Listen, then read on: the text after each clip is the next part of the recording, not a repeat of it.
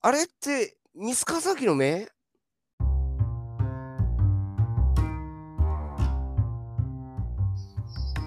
殺風景編最後は宣伝や特典用に作ったポスターの話や殺風景っていいアルバムだよねという話。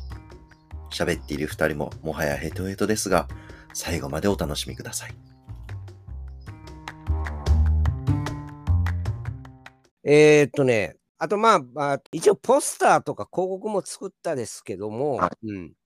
まあ、それはちょっと、あーホームページにん載せるから見てもらったらわかると思うけど、まあ、これ話してるけども、まあ映画っぽく、まあ俺映画のポスターとか好きだから、あの、特典ポスターどうしようっつってなって、で、俺がなんか、あの、映画っぽい雰囲気にこう、やってみたかったから、ああ、それはもうその太陽を盗んだ男を見たからとかじゃなく、もうただただ映画っぽくしたいなって思った。うんそそうね、うん、それもあるし、でも、でもやっぱ、なんか今考えりゃ偶然かな、うん、なんか、そんな俺、向井ほど映画をたくさん見てるわけじゃないし、まあ特に向井はその、日本映画はね、日本映画をもういっぱい見てるからね、その日本映画的なもんに、こう、やっこう、の、うその太陽を盗んだ男のあの感じ、いや、あの、あの時代のね、あのポスターって面白いじゃない、うんうんそうですね。だから、あの、ああいうものを作るのも意識したりもした。うん。うん、だからっつって、あの、そのサップ系の特典ポスターは日本映画っぽいポスターになってるかっつったらなってないけどさ。うん。ああの、意識はしてると。えなんかね、なんか雰囲気はなんかなんとなく、えなんかそういう感じになってるところはあるね。なんか色合い的なところとか。うん。うん。うん、まあ、まあそうね。まあ、ちょっとでこの、この写真はそれ用に撮ったんですか？それとももう、これはね、タルボックスで撮った写真があって、はで、それをアーシャで使うっつって、えー話進んでたんだけど、やっぱこう、すごいあの安いカメラっていうか、簡単なカメラで、簡単なカメラ？うん。パッとこう、撮っただけだったから、えっと、やっぱちゃんとこう、ロケーションとか考えたカメラマンさんに撮ってもらおうねっていう、そっちがいいかねっつって撮った写真があるのよ。うん、はいアーシャが。うんい。アーシャ、アーシャってアーティスト写真、まあ潜在写真とかも言われたりするよね。で、それをまあ使って、まあポスターは組んだけど、うん。うん。このやっぱりなんか日付映画のポスターね、そうそうそうそうそう、あの、あのー何月何日より全国ロードショーとかうんいう、あの、入ってんじゃない？はい。それを全国のレコード店でで一斉発売とか、まあちょっと言い方をこう、ちょっと変えて、まあでも見え方としては、なんか映画の告知、ポスターみたいに見えるような文字組みにしたりとかしたり。あ、それ、あ、それ広告ね。それ広あ、告ね。広告か、広告か。うん広告はより日本映画っぽくした。で、特典ポスターは 外国の映画みたいな感じのレイアウトをちょっとにしてみたっていうね。これ、殺風景を、これ、それ、うんええ殺風景の歌詞を多分英訳してると思うんですけど、殺風景っていう、まあ、殺風景っていう言葉がまず、まあ、あんまり英語ないのかもしれない。まあでも、まあ、デソレットとか、まあそう、そういう感じの言い方が多分近いと思うんですけど、これわざわざブラッドシェット、あの、まあ、血まみれ、うんとね、ブラッドシェッドって人がめちゃくちゃ殺し合って血だらけになってる、まあなんか状態のことを言うんですよ。なるほどね。そう。なんか、あの全然意味は違うけど、でもなんか、なんかでも、まあ映画っぽいといえば映画っぽいというか。うん、そうそう。あのーだから、広告バージョンは向井のあの手書きタイトルうんあの手書きで殺風景って書いてるやつを使って、で、あの日本語表、日本語で殺風景、点点点。見たのは大阪の橋の上で、俺は完全なる記憶主義者だった。うんっていうキャッチコピー、映画のキャッチコピーみたいな感じで歌詞の一文を使ってこう入れた。うん、この英訳したの誰なんですか？で、英訳、これ、えこれを英語であの入れたいっつって、俺がアイデア出して、一応 EMI の人に、この、うん、殺風景、点点点、うん、なんかなんですよ大阪の橋の上で。これ、英訳、ちょっと英語できる人に、英語にしてもらえませんかっつって、頼んだよね。うん。これまあ英語喋れる人間からすると何一つ合ってないんですけど、あの、大阪の何橋の上ぐらいしか合ってないんですよ。あ、そう、あ、そうなんだ。あ、そうなんだ。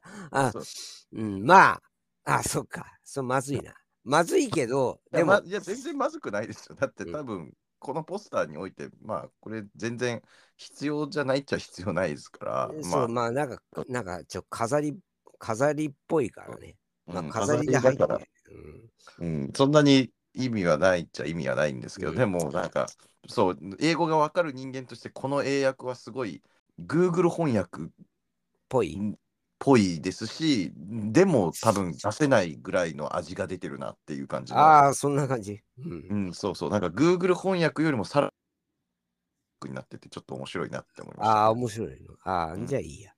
まあ、まあ、特典ポスターだから、あの、サービスポスターだから、あんまりこう、うん、まあ、ただ、うんなんか、うん、まあ、あんまり気にしない、気にしないっていうか、その正確性を期さなかったの。まあそうですね。だって、俺は完全なる記憶主義者だったが、アブソルートコントロール with my メモアールっていうのは、えーメモアールってまあ、日記とかのことなんで、あの、まあ、うん、私は日記のコントロールを完全に握っている。あ、記憶主義者がね、うん、日記のコントロールができてる、ね。か過去の、過去の記述とか、まあそういうかん、なんか過去について描いてるものが、まあ、あのメモアールなので、え、記憶主義者って、これ、あの、英語にすると難しいの？多分ね、あの、長くなっちゃうんですよね、多分。多分この、あこのぐらいのあの文章に収めようと思ったら、多分あの言葉を完全に英訳しようとするとちょっと難しくなるから、うん多分わざわざこんな感じにしてるんだろうなとは思うんですけど、ーうんうんうんいやでもちょちょっと面白いですね、この英訳は。なあ、そう、あ、そう。じゃあ、まあ、面白いなら、うん。えー、じゃあ、もう一通りもう喋ったかな？あ、あまあ、レあと、レーベルについてはね、レーベル、CD のね、盤面ね。はいまあ、あれ、はいはい言ってねえわ。えっ、と、あれはもう、もうほんと殺風景にしたね。うん。うーん。まあ、あれも、あれも、あの、いすり色は黒、黒青、黒青。うん。まあ、ジャケットと同じで、黒青にして、あ、そで、あれだけは漢字でサップ。そうそう、漢字で殺風景って入れたね。あそこは英語、あの、コピー文字を使わずに、うん、す殺風景はね。えっ、と、えっ、と、ナンバーガール、あ、ナンバーガールもカタカナで入れてるね。そうだね。そうだよね。あそこは急にこう、ちょっと、あの、違うテンションっていうか、あの、うん。いや、とにかく殺風景に、んわかんねえ。なん、どう考えたかわかんねでもなんかこれもちょっとなんか、邦画の感じが。え。するね、するね。だからなんか、なんかやっぱあの太陽を盗んだ男を見たのが結構なんか残ったのかな？なんか、あの、日本語の映画のあのビジュアルって面白いなって思った可能性があるね、俺。あうん。うんありやなと思う。あ。うん。その後の、うん。ああ、あるある。あるある。だから、結局その日本語文字も、だから英語文字をね、コピーしてエッジをぼあのガタガタさしてね、じゃぎらして、するとすごい、まあ、ハードエッジなこうロック感が増すっていうかね、うんなんか思ってたけど、で、日本語はもう、もう何しようもない、もうどないしようもないみたいな感じがあったけど、でも日本語も結構コピーかけてやると、結構なんかこう質感が面白くなるっていうか、うん。うん。って思い始めた感があるね。この後なんか例えば鉄風とかも、はいはい。鉄っていう字をコピらして、うんとかね。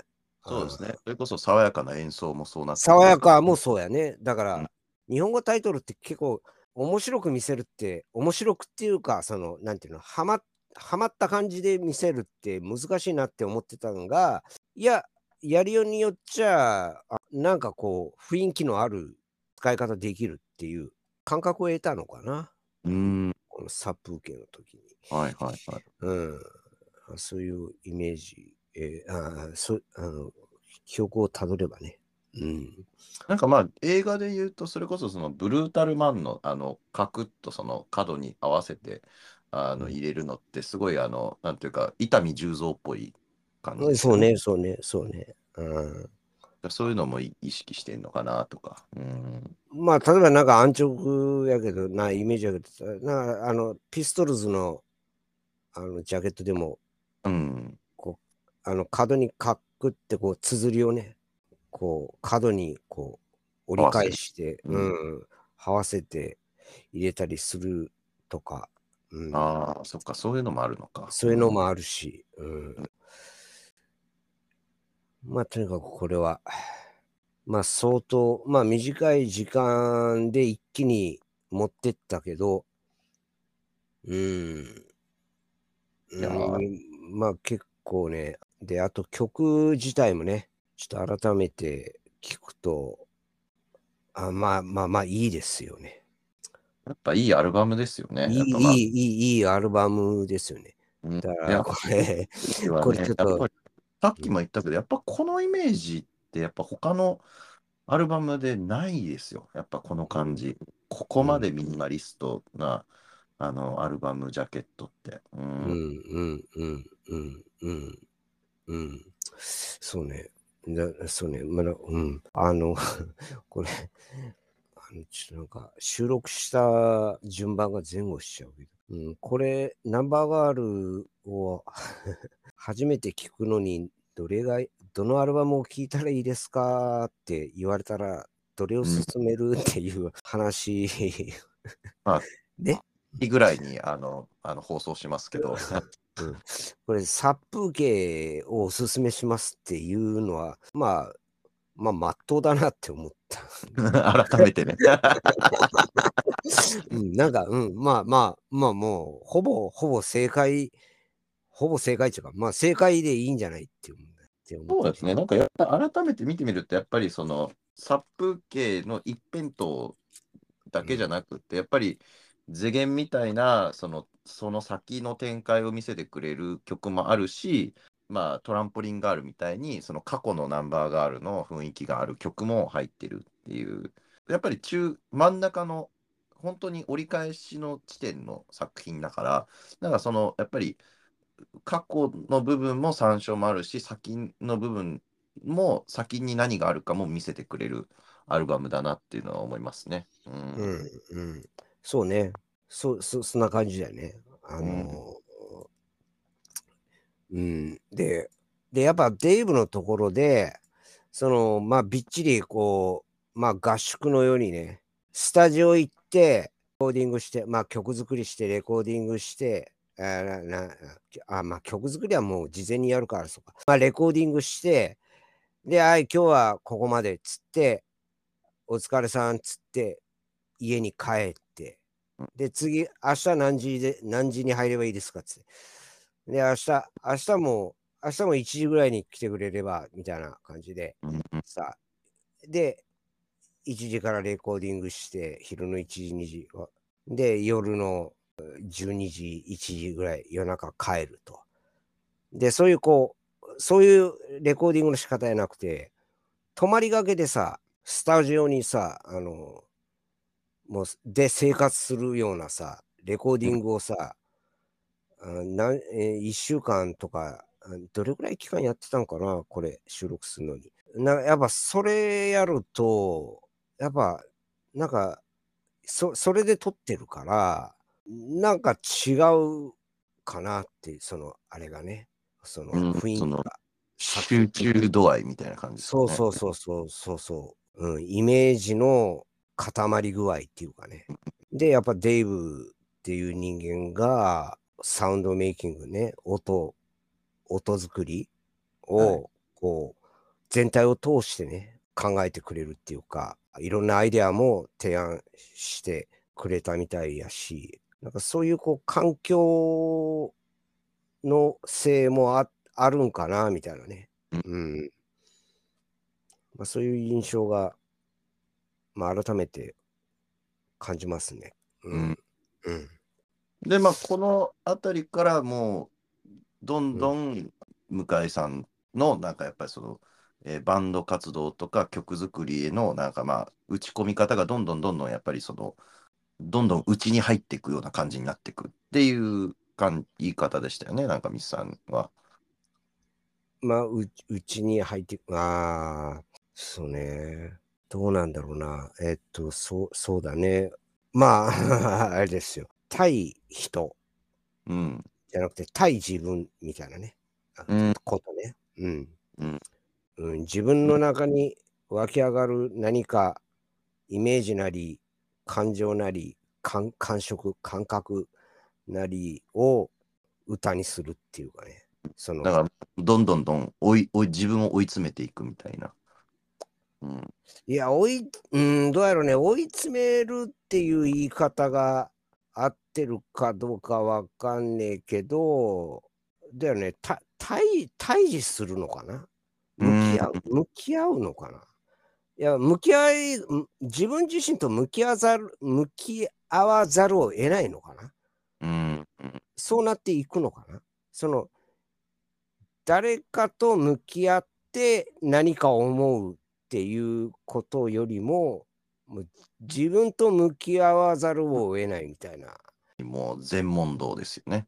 うん。そう。だからも問題っていうか、その湧き上がるイメージなり感情なり感触なり、その感覚、実感、まあ、ありとあらゆる感触ですよね。それは、あの、自分の中にあるっていうね、その関係性とか、あの、他者との関係性とか環境とかのがどうしたこうしたじゃなくて、うん、自分の中にある何かになんかその要因があるっていうか要因っていうか、うん、うん、そっから発せられるものだからなんかそれをなんか見つめるような感じになるのかな？はいはい、うん、で、そこでの、その、自分と対峙した時の自分への、まあ、苛立ちなり、うん、まあ、苛立ち、なんでしょうね。難しいね。まあ、その、いや、いや、もうこれまた、また、俺、向かい分析話になってて、ちょっとこれ違うから、あんまり向かい分析って、うん、あれだけどさ、まあまあ、音楽って曲って自分から湧き上がってくるもんやから、うん、やっぱ自分、その湧き上がってくる自分を見つめてこそでしょ。う、多分。はい。うん、うん、まあ、それがその、まあ、描写としてね、景色、まあ、この殺風景っていう、まあ、まあ、アルバムで、その風景っていうものを見つめて、なんか、いろんな、いろんなことを感じる、いろんなことを思ったり、もしくはいろんなことが想像されたり。まあ、風景って実は自分の鏡ですからね。うん、そうそうそうそう。だから、だから、それが、うん、その別にその枝葉が揺れて、この葉が散って、季節の移り変わりを感じる。ああ、もう秋だな。っていう描写、まあ、別にそれで美しい曲って別にあっていいいいいいんだけどなんやろねそそういう景色を見て町小さい公園で遊んでる子供たちを見て感じるこの何とも言えんこの俺の中に出てくるこの感覚なこの景色でを見てかん何かこうこうなんかこう、か、なんとも言えん気持ちになるこの俺の感じ、みたいなね。それを歌っちゃうんだよね。うん。うん。でも曲と曲、耳障り的にはなんか都会の小さい、都会型の小さい、もう人工的に作られた公園で遊んでる子供たちが微笑ましいみたいなさ、歌詞なのかって、一見こうそう思うけど、あの、そういう耳障りだけど、その、そういう描写をを歌ってるけど、いや、それを見て何とも言えん気持ちになるんだよね、これ、俺、つって。夕暮れ時のこの感じの、このなんていうの、この雰囲気、なんやろうね、これ、つって。これなんやろうね、これって思う、この俺のこの感じたい。みたいな。それがなんか季節を感じて、なんか自然っていいねみたいな。いや、そういうことじゃなくてさ、みたいな。あれ、これ、ちょっと今、分かりづらい話してる俺。うん。いやいや、面白い話です。あ、そうですか。うん。うん。うん。まあだから、それ、そう、だからそれもまたあれですよ。真実は抽象の中にあるってことですよ。うんそう、そうだよ。だだからそう、そうですね。そうですね。だから、うん。だから単純に美しいとか、う嬉しいとか悲しいとか、まあ結論というかね、頑張ろうとか、負けるなとか、じゃなくて、目の前に映る現象を見て、なんかこういう気分になる、ここういう感じになる、この俺のこの雰囲気、この、この感じだ。いっていう、そうですね。うん歌はっきりした、やっぱりその感情の切り取りっていうのは、うんまあ一部を切り取っているだけに過ぎないんですよね。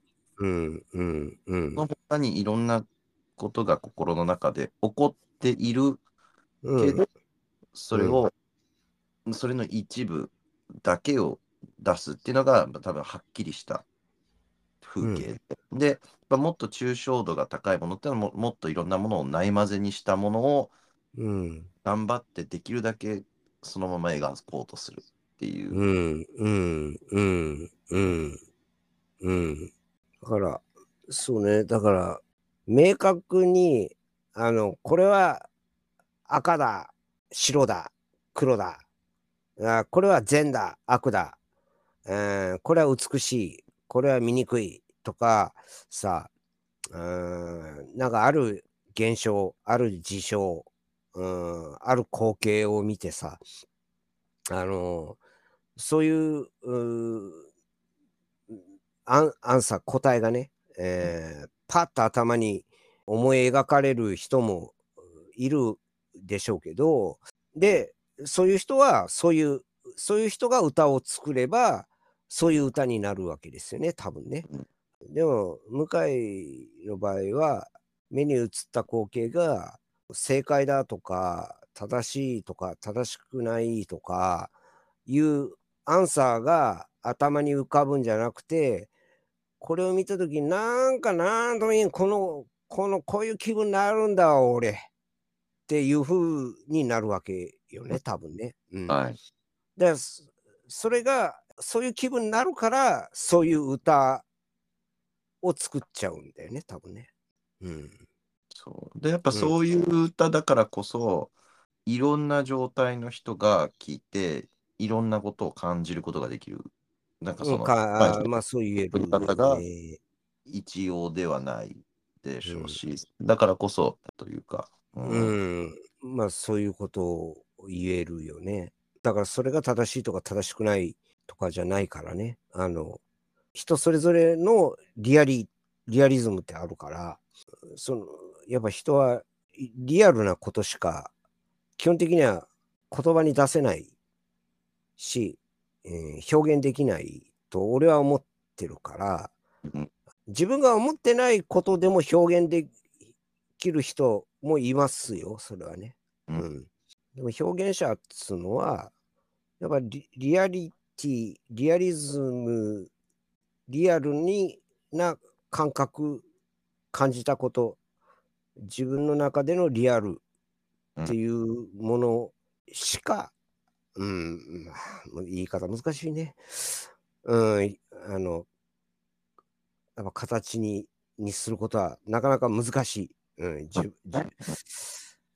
自分の本当の気持ちしかね、うんうんあの伝える、人に伝えることってやっぱ難しいよね。うん。はい。やっぱ無理してね、自分がリアルに感じない、感じてないことを無理やり伝えようとしても、なかなか伝わらないよね。その、かうん本当に感じてないから届かない。うん。っていうことかな。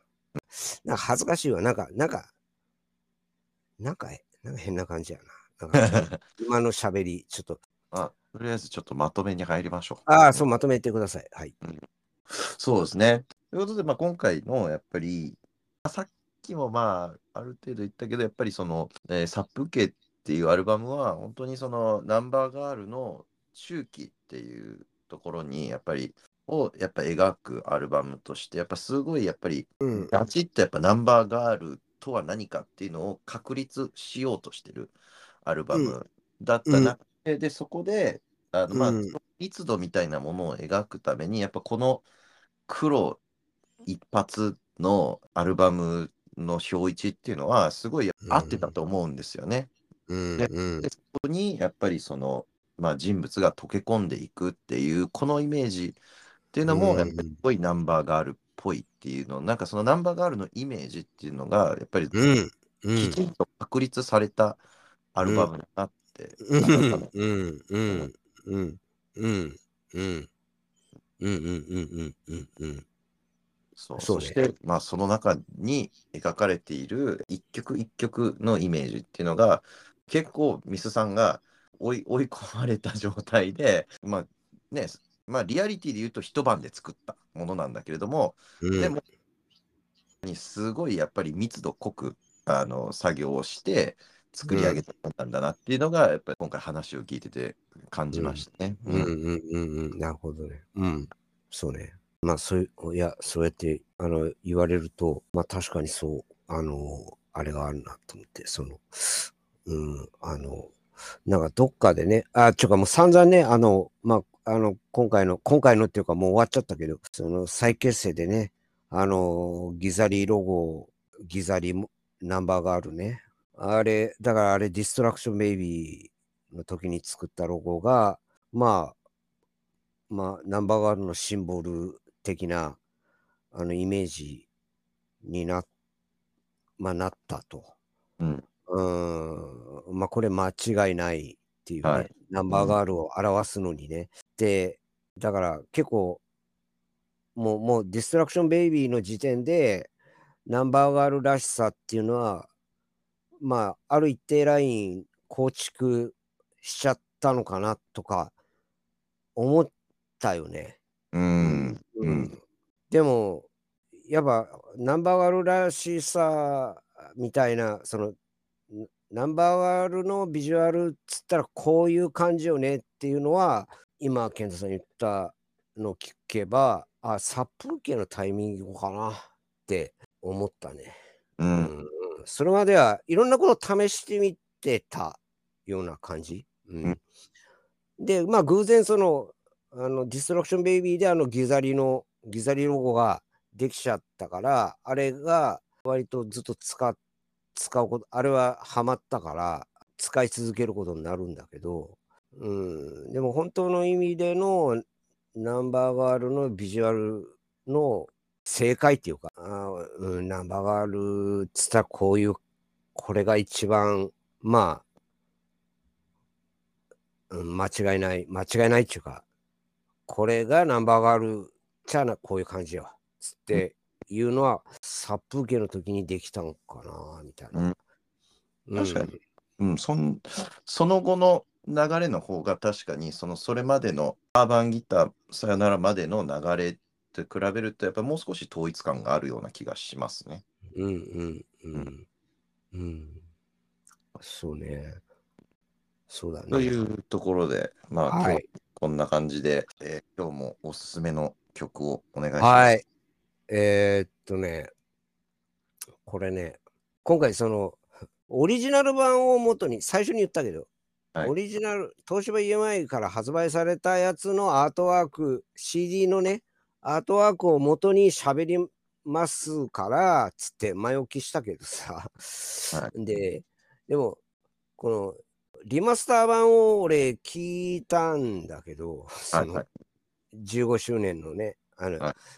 ああアニバーサリーエディションね、えーで、えっと、2枚組になってて、えっと、殺風景のリマスター、スタジオリマスター版と、デイブがリマスターしたやつと、あと、クワトロでのライブ音源のライブ版がこう2枚入ってる、えーはいもう入ってるやつうんのライブ版を聞いたんですけど、はい。断然、断然っつっちゃちょっと、あの、あのオリジナル版音の、音源版の方がちょっと、あの、あれやけどさ、うん、かわかわいそうっていうか、ちょっと申し訳申し訳ない感じになる。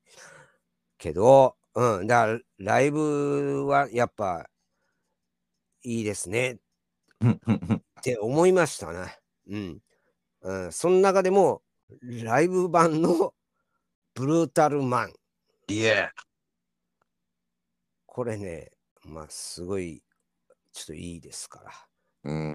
あの、いい、いいのよ。あのね、最後のね、あの、あの、ライブでね、ちょっとアレンジが変わってんのよ。はいはいはいはい。でね、いと特にその一番最後ね、ででででででででででででドドタツで、で、さいあででででででででであどうやったえっとね、最後ね、あの、ケンちゃんのベース、久子ちゃんのギター、向井のギター、で、あひとくんのドラムが、で終わるんだよね。その最後の終わり方がすげえいいから。うん。あの、オリジナル、その音源と、おあれ？って思って、え、最後こんな終わり方してたっけ？っつって、ケンちゃんのギターって全部楽器がね、なんか、うん、変わっていく、変わっていくっていうか、最後こう、あの、カールがあるそのフレーズを、同じフレーズをこう、一人一人やって、でーんって終わるっていう終わり方してたっけと思って、オリジナルの音源聞いたら、そんな終わり方してねえから、あ、これライブ用にこうアレンジしてたのね、みたいな感じで。いや、全然これいいんだけど、つって。音源の方もこれで終わればよかったのにって。思っちゃう。うん。はいまあ、めちゃめちゃかっこいいですよ。うん。はい。なので、あの、クワトロのライブのブルータルマンを聞聞いてちょうだいっていうことで、はい。ありがとうございました。ちょっともう、ちょっとね、長丁場すぎて、ちょっとね、ヘトヘトになってる。僕もちょっとね、頭が痛くなってきました。